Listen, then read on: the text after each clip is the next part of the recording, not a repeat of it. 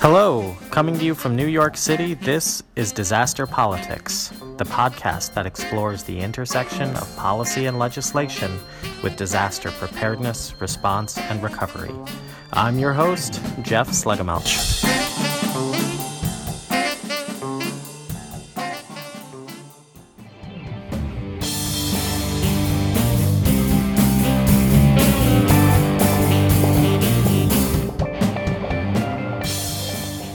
Thanks everyone for joining us today on Disaster Politics Podcast.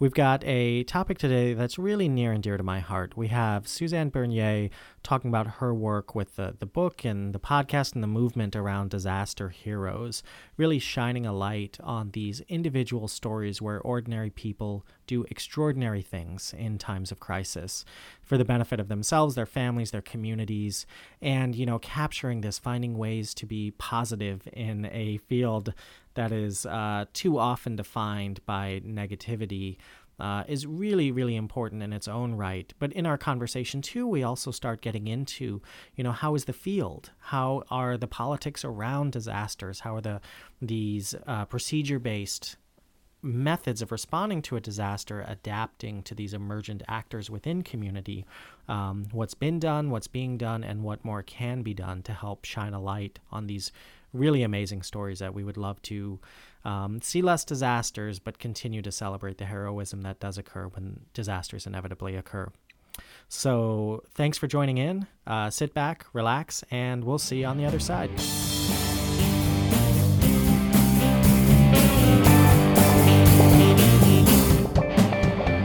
Right, thanks everyone for joining us today. Today we have the privilege of speaking with Suzanne Bernier. She's a former journalist and government press secretary, is now a multi-certified, award-winning and internationally recognized crisis management consultant. She's also a prolific public speaker and author of the critically acclaimed book Disaster Heroes, which of course we'll talk about today. Uh, she also has a new podcast, the Disaster Heroes podcast, um, which we'll talk about as well. Uh, all really centered around finding ordinary people doing extraordinary things to prepare for, respond to, and recover from disasters. Um, uh, she was recently named 2016's Continuity and Resilience Consultant of the Year by the Business Continuity Institute, and among her many, many speaking accolades, uh, recently in 2016 spoke at the White House during FEMA's Individual and Community Preparedness Awards ceremony. So, with that and many, many more things, uh, thank you so much for joining us today, Suzanne. Hey, Jeff, it's great to be on your podcast. Thanks for having me. Oh, of course, of course. You know, I, I certainly, in the couple of sentences I said, probably didn't do justice to the uh, breadth of experience that you have and bring to the table. I wonder if you could just tell us a little bit more about uh, your background and kind of how you how you got involved in emergency management and how that kind of influences the way you're looking at things. Sure. Um, thanks for asking. And I got in the field when it wasn't even called a field, back in you know over 20 years ago. It was probably closer to 25 years ago where I had made the shift from being in the government um, and being a media person and then a media relations spokesperson, and then um, was asked to go, join the civil service and be the spokesperson and the media relations person originally for our public safety division in the province of Ontario, similar to a state in the US. And so at that point, Emergency Management Ontario, which would have been the equivalent to our state level FEMA kind of office, emergency management office. I was appointed as their spokesperson, media person, as well as our public safety area, such as the coroner's office and the Center for Forensic Sciences, and a couple of other key areas, the fire marshal's office. And um, but I really, really was fascinated by the work that specifically the Emergency Management Ontario group were doing. And this was back before 9 11, back before Hurricane Katrina, back before most people even knew that FEMA existed, let alone these other smaller organizations that were helping to ensure the safety of communities. And so when I was doing work quarter of the time for them, I realized wait a minute, I don't want to just talk about all the great work that these people do at Emergency Management Ontario and how these officers go out and help communities respond and recover from disasters. I want to be one of these officers. So I went into the director's office at the time again, this was over 20 years ago when emergency management wasn't a career at the time. It wasn't a recognized profession. There were no universities that had that as a program at the time. But I went into the director and I said what I thought. And then they sent me to the only institution in Canada at the time where you could get trained in emergency management. And it was run by our federal government at the time. And back then, it was mostly retired fire chiefs and police chiefs and that kind of thing that would get assigned by their communities to here you go, develop an emergency plan um, for our community. And so they would go to the, this this college center and they would get trained in these intensive week long courses in emergency management. And there were, I believe, five intense courses at the time to take. So they sent me there um, after I requested that I wanted to be an officer, not just a spokesperson. And I went, and fortunately, I, I went through all of the courses um, with mostly all of those retired fire chiefs and police chiefs who were great with me, and, and I learned from real people who had responded to real emergencies throughout their whole careers. So it was a wonderful experience to be able to learn from seasoned professionals like that, um, boots on the ground type people. Um, and then getting that practical knowledge. And then I happened to then get out of the, the college at that time, and there was an opening for an officer, and timing just worked out well. And I, um, I interviewed for it and, and got the position. And by getting that position, now that I look back, uh, I didn't realize at the time, but I became the first female uniformed field officer in the province of Ontario by getting that position. It had all been men before. Um, so that was an achievement now that I look back on it. There have since been dozens of women in the field. And of course, it's burgeoning with women now, which is wonderful to see. Um, but so that's how I entered in the field very indirectly.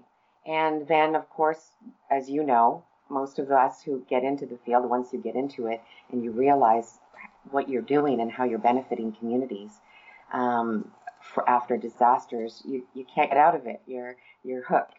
And so I was hooked from the minute that I made that change um, into the field of emergency management. And I spent about six years on the ground responding to disasters. But most of my other duties was when there wasn't a disaster to get sent to and deployed to. And at that point, I would work in the Emergency Operations Center with the community as the government resource and liaison person to help them um, get whatever resources that they would need that much quicker um, by having me there to be able to be that in between person. Um, but also, when there weren't emergencies, I would be working with about 45 different communities that I was assigned to in my area, um, where during non emergency times, I would help them make sure they would be prepared.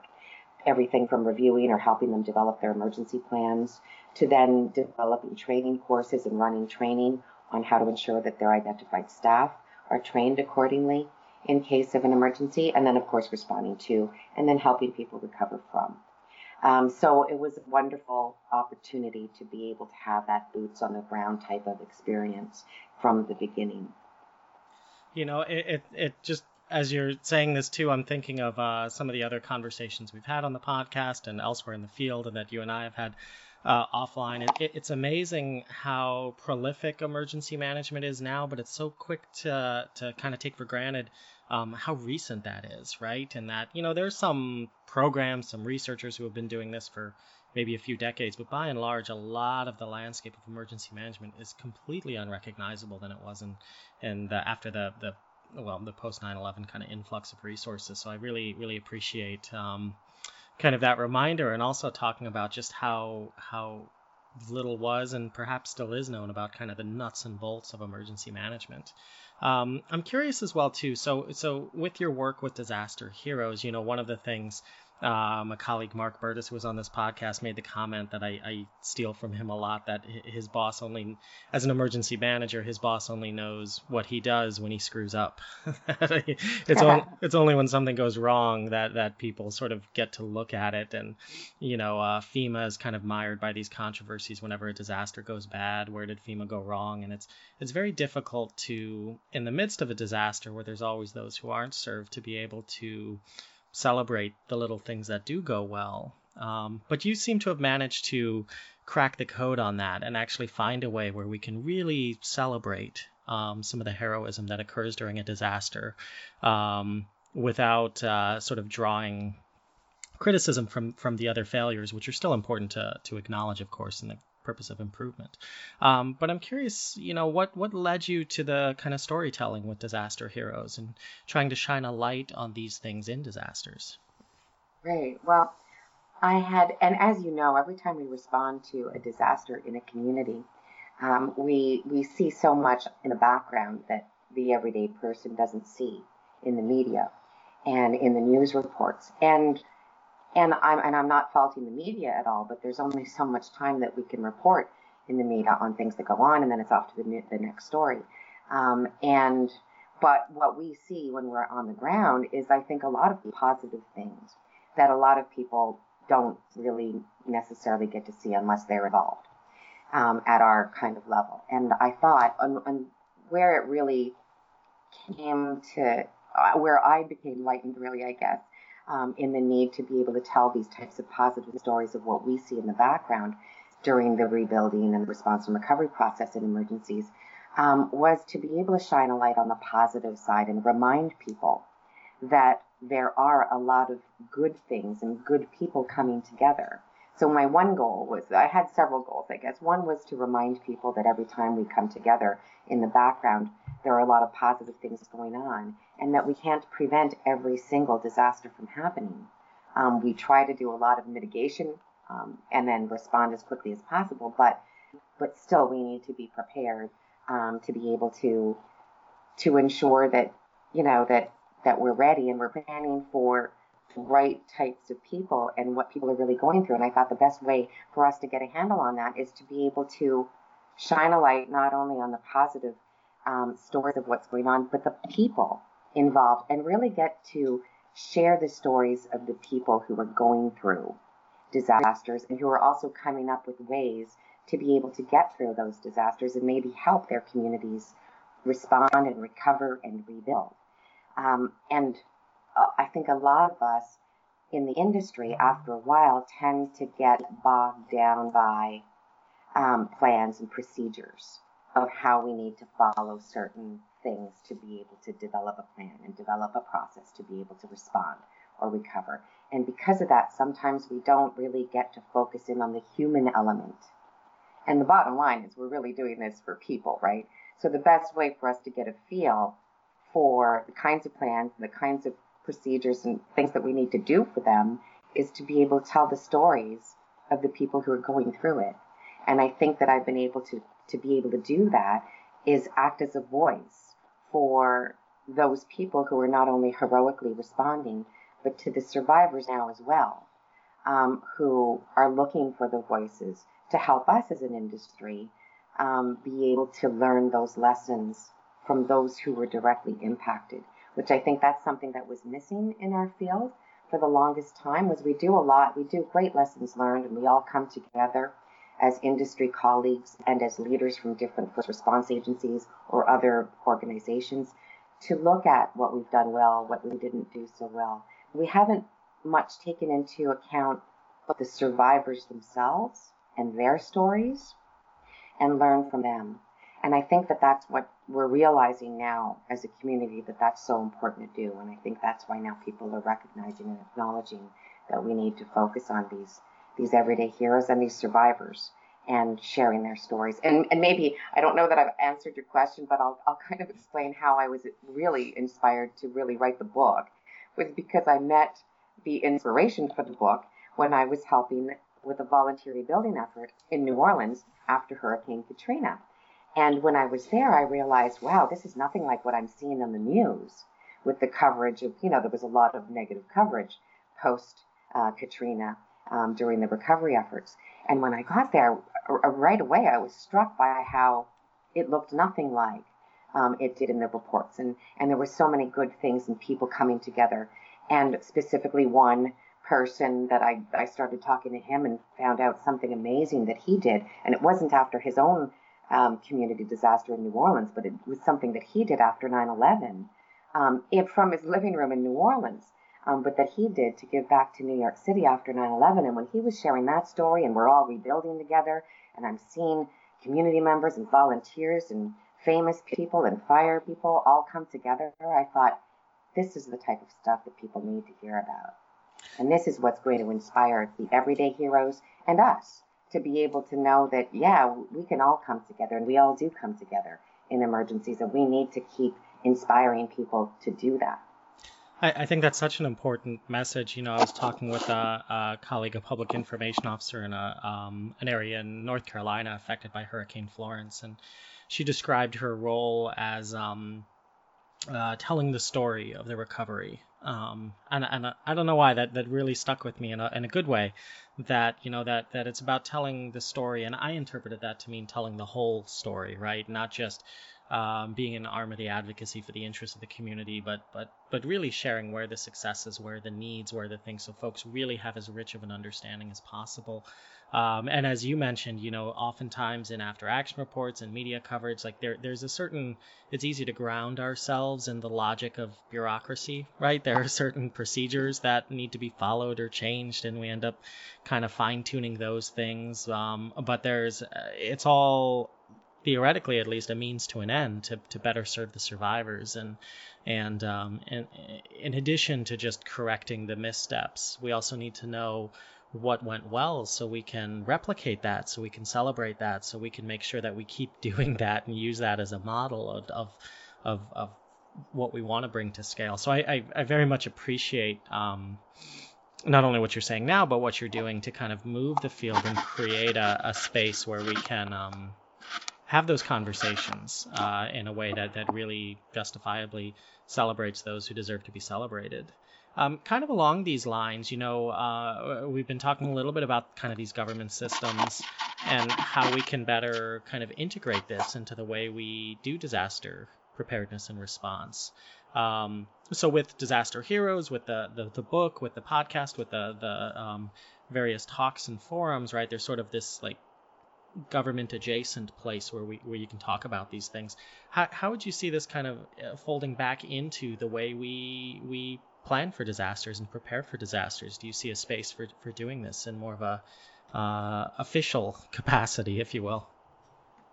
Yeah, and I think that we're fortunately, I'm really seeing a change in us welcoming these types of maybe not the term everyday heroes in the field right now, but at least looking at those types of, and I would maybe call them second responders um, or secondary responders, those others that we can look at to pull from their expertise in areas that we might not be familiar with as emergency managers um, or crisis coordinators. And I think that I'm seeing that a lot more now with FEMA, where, you know, for the past several years now, you had mentioned that um, I've been at a, an awards ceremony that they have held, and they, and they hold that every year, where they're recognizing the capability of individuals and communities who are coming up with creative ways to be able to help their communities either be prepared for or or mitigate or prevent completely or respond and recover that much quicker from emergencies in their own communities. And these are, I mean, one of the um, the creative communities um, that came up with something was um, a young youth com- community um, in a remote, isolated area in the north who had um, created uh, an emergency response snowmobile team that would be able to de- be trained and deployed to be able to go to areas where no one can access them in the wintertime except, you know, the quickest way would be through snow machines. And so just an, an example of now and FEMA had awarded that group, as well as others that year, um, with being recognized as coming up with these creative, innovative solutions that perhaps us sitting in the FEMA offices or in our own offices might not come up with those types of things because we're not embedded in the community. We don't have those types of skills and talents and being able to figure out, hey, this is what we need in our community and we can provide it and let's figure out a way to do it. Fortunately now, FEMA and other emergency management agencies across at least North America are recognizing that as a, as a real value and things that can really help and enable our governments and our organizations to help respond and recover. Instead of, I think before, you know, 10, 20 years ago, we would look at external people or organizations that weren't already within our fitted structure, we would look at them perhaps as impeding on our response and recovery capabilities. But now I believe that we're looking at them as being able to help us. And I think that's also all embedded in our whole um, public and private partnerships model that really is being discussed and really adopted across North America. And I really like that. And I think that if anything, we should add a P in there because I think what we're really talking about is just the extra P, which is the people. They're mm. adding the personal side to the public private partnerships piece. Yeah, it's uh, and I, I, appreciate too, you know, uh, uh, shouting out to how agencies are already starting to do this, and again, just a reminder of how young this latest evolution of emergency management is, uh, and, and, that the, these things really are fairly rapidly, at least through the arc of history, coming to the fore um, with the recognition, with the individual and community preparedness recognitions and and things like that, with of course more work to do. I, I always think back to I may have even mentioned it on on an episode of this podcast with our work with the Resilient Children, Resilient Communities Initiative, working with um, community partners to build child-focused community resilience at the um, National Center for Disaster Preparedness at Columbia University. One of our uh, community champions in the first phase. Um, in this project, we would work with folks in the community um, to kind of coordinate across the different sectors within the community and help elevate their voice. And what we ended up working with was a number of really just amazing folks who um, weren't necessarily from the field of disaster preparedness, and in many cases weren't. They knew about disasters, they had experienced them, they had survived them, but were not um, professionals in the sense that they had professional training for it, so didn't have the same vocabulary or the same biases. And and I remember when we were starting out and thinking, how do we get members of the child serving institutions to the table? And you know, you get 10 folks in this field, including myself, around the table, and at least nine of them are going to be saying, oh, they don't understand how important this is. They don't understand the risk. We need to scare them into, into uh, um, commitment uh, kind of thing. We need to talk about all the bad stuff that could happen. And um, without all of that baggage, I remember in the, the meeting she said, um, how do we get these community partners to realize how important they are? How do we get them to re- realize, to see how much value they bring to the resilience of the community? Um, and that that really st- stuck with me because without kind of all the things that a lot of us walk into the room with, she really saw the problem very differently. That it wasn't about scaring people into commitment; it was about um, helping them see how wonderful they are, how much value they bring every day um, that we can take for granted, and how important that is in times of a disaster. So it became a message of empowerment rather than fear. Um, and similarly, every time I, you know, you and I speak, I always think of that with your work as well too, as how as it really helps to kind of flip the script on the way that um, uh, we've traditionally sort of looked at these terrible things happening, uh, which I think is really important. So, um, anyway, just a little tangent on my part. Sorry about that. yeah, no, no, I completely agree. Um, so you know, we talked a little bit about how uh, you know emergency management agencies and and other organizations are starting to recognize and celebrate shining a light on this work. Um, I'm thinking back to another, and maybe this is a little niche, but the you know emergency managers, unsolicited donations, spontaneous volunteers. You know, a lot of times we've been kind of trained to see that as a burden, right? Um, which it can be if it's not managed right. You get a lot of stuff in that you don't need. You now have to deal with that. A lot of people sure. call it a secondary disaster. Um, spontaneous volunteers, but then we see other things where there are models. Um, I always think of the Cajun Navy as an example where maybe at first in, in early disasters in the 2000s, it was, well, let's keep our volunteers at arm's length until we know how to bring them in. And then, sort of, with a lot of these transitions and lessons learned from Katrina, um, started looking at how do we integrate these spontaneous volunteers and really take advantage of the bandwidth that they bring to the table. And then we see them as really game changers in some of these hurricane responses and being able to help evacuate people who are trapped um, the way that they're integrated in with law enforcement, things like that. Um, I'm curious if you have thoughts, you know, looking at disaster heroes on, you know, are there opportunities to better operationalize this, to better fold these synergies where they exist into the operations of disaster responders, um, and of course, where yeah. the limits might be. Well, and I and it's great that you mentioned the whole issue of unsolicited donations and spontaneous volunteers because any large scale disaster, as you know, we see that happen all the time. And unfortunately, yes, that's an area that sometimes creates its own um, issue, and and having to handle that, coordinate that logistically becomes its own uh, problem.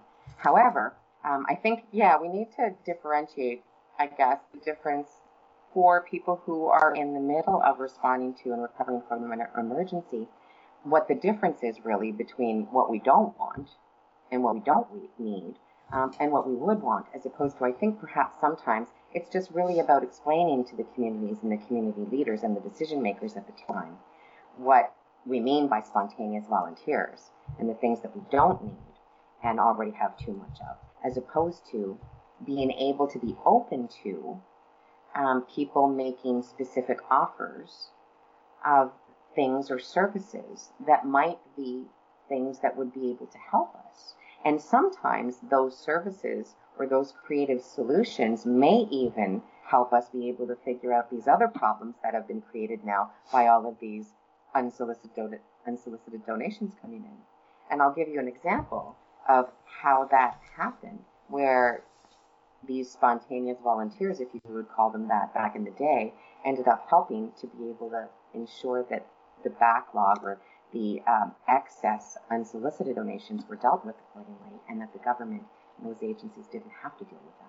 Was back, and these are actually two that are covered in my original book, Disaster Heroes Rebecca and Genevieve Williams. And I believe you know them.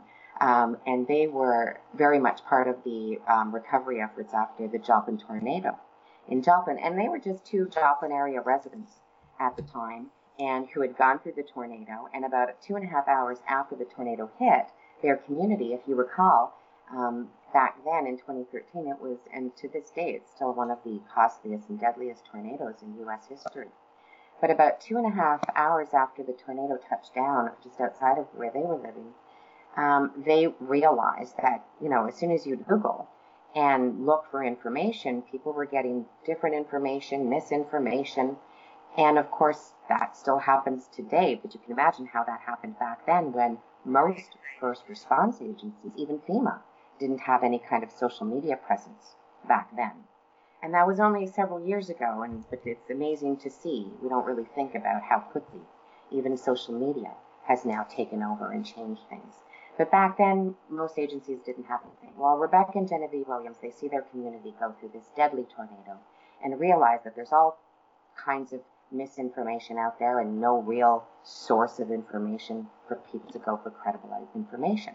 So, uh, Genevieve, the daughter of the mother daughter duo that I'm talking about, um, had recently graduated from a social media program and was pretty well versed in social media, had a pretty big following on Facebook and so they decided that they were going to create what now is and was um, the first ever recognized community Facebook page developed in response to a disaster. And it was through Rebecca and Genevieve Williams creating something called Joplin Tornado Info.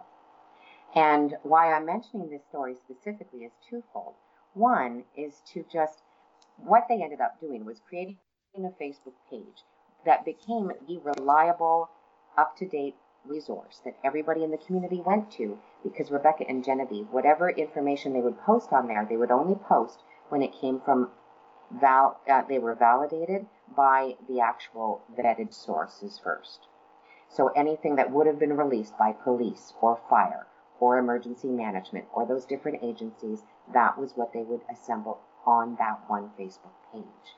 So that became the most consistent, reliable, up to date area for people to go.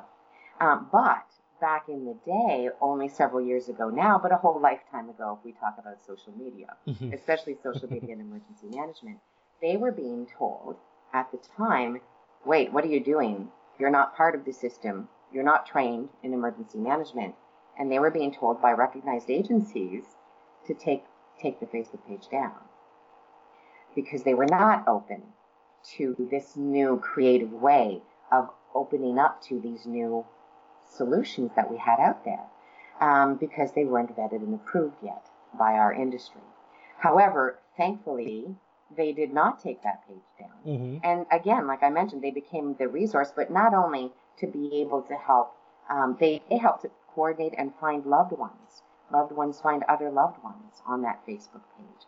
They helped coordinate volunteer efforts to get volunteers where they needed to go with the skills that they needed to be able to rebuild or fix or do whatever they needed to do to clean up after during the recovery process. Um, they also helped ensure that they could allocate space to be able to put these unsolicited donations that were coming in, to be able to take care of making sure that they were, you know, taken care of and hidden out of the way, so that then the government response agencies or others wouldn't have to deal with those kinds of things. So I'm showing you just one example of welcoming in everyday ideas and how that ended up benefiting in so many different ways. And now I can tell you that agency that originally had told Rebecca and Genevieve to shut it down, now go across the country and tout their efforts mm-hmm. as a model example of what a community should do and how they should use social media effectively after a disaster. Well, that's a great. Uh, I'm so glad that they came around to that. And as you mentioned, I think that you know you talk today with any agency, at least in principle, there's a desire to be more fluent and more active, and, and hard to you know um, uh, forget that even just a few years ago, it was very, uh, very much a different environment. I think what it shows too is that you know disasters are such, by definition, although we're seeing so many of them, um, every disaster is so unique, making each individual disaster a rare event. There aren't a lot of procedures in place. Even on the research side, there isn't a lot of evidence, so we don't know everything that we need to know, and agencies can be very rigid in being procedure based and also with their own all the baggage that comes with being a public agency. And so I, I love the message of just kind of the openness to, you know, these more flexible community based organizations that are more, have their finger on the pulse of a lot of the unmet need and also have the agility to create solutions very quickly.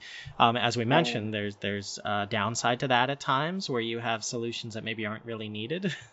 but uh, but at the same time, some of the most innovative practices and are, are coming from the hearts of these communities um, at the uh, uh, outer bounds of the disaster field, if that's what we want to call it, and uh, being able to recognize that, capture that, um, celebrate that, but also replicate it.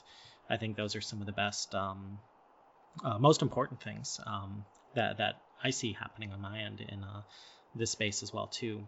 Um, you mentioned uh, Rebecca and Genevieve, and I, I believe that um, at least at the time of this recording, they're the folks on your most recent uh, podcast. Is that right? That's right. Yes. Um, so, right. so talk to us a little bit about uh, your podcast. It's uh, uh, a new venture, just in the last, I think, month or two, um, and um, kind of expanding on the notion of the Disaster Heroes book. Uh, tell yeah. us about it.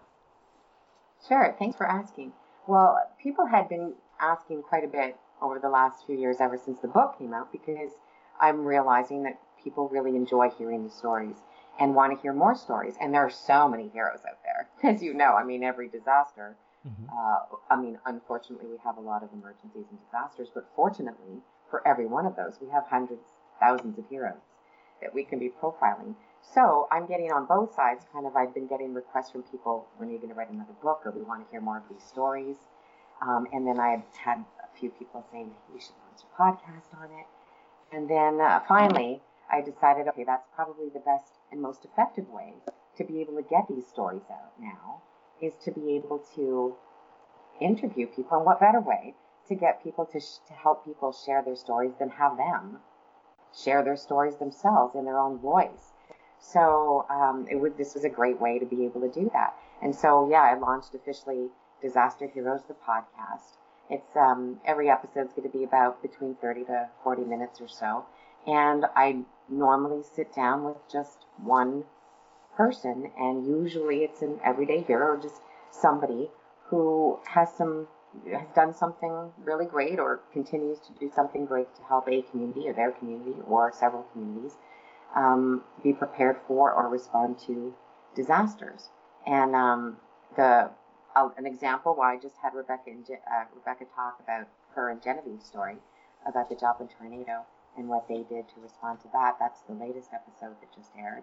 And then I also just um, interviewed a, um, a, a young boy who just decided to raise funds to be able to help his local fire department um, equip them with life-saving um, pulmonary resuscitation equipment um, so that he would be able to ensure that each one of the fire trucks in his uh, in his uh, local area would be able to each have one of these very costly units. So it goes to these these stories are everything from and these are again the heroes themselves telling their stories, and that's the one challenge is to get people to call themselves heroes. I mean that's the whole the whole thing about a hero is they're not doing it to be recognized mm-hmm. as a hero, right? So that's the one challenge.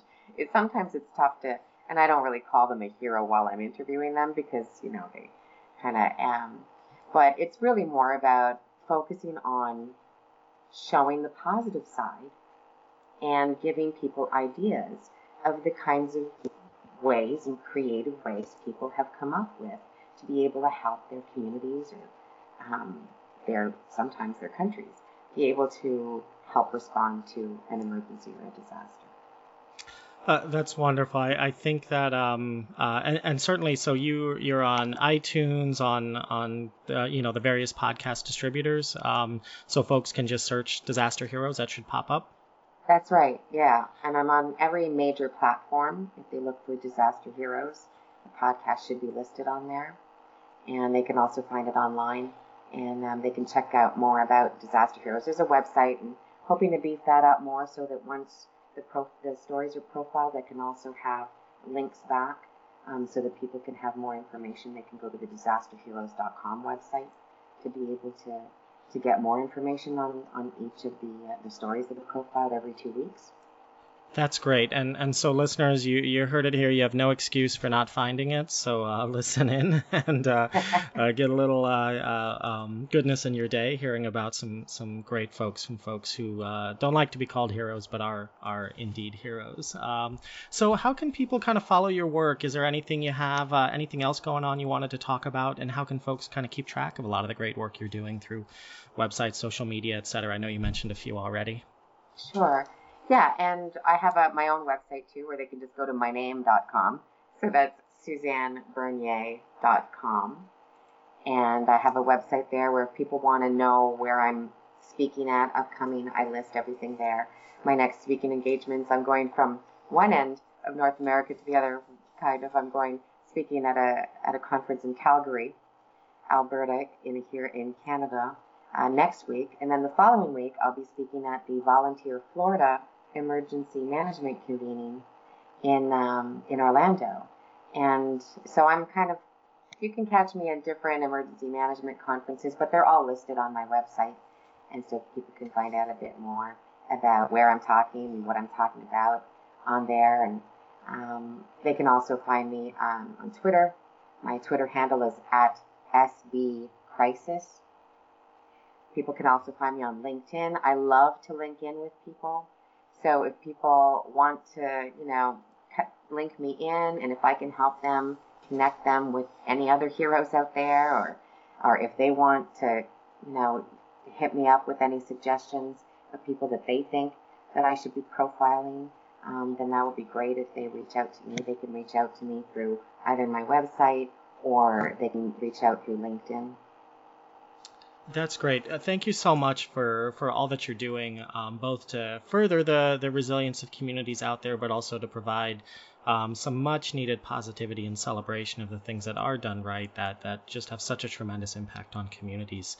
Um, hopefully, uh, we'll, we'll stay in touch and, and talk to you again in the future. But th- thank you so much for joining us today. Perfect. Thank you, Jeff.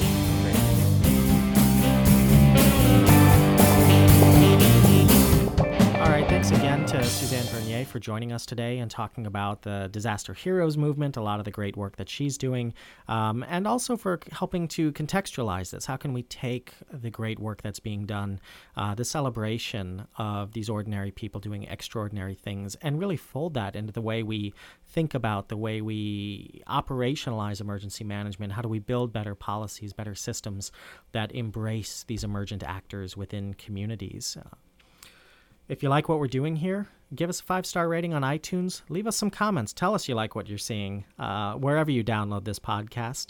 If you want to keep the conversation going, we're on Twitter. We're at Disaster Politic. You can also email us at disasterpoliticspodcast at gmail.com. We'd love to hear from you. In the meantime, as always, thanks for listening, and whatever you're doing, stay safe out there.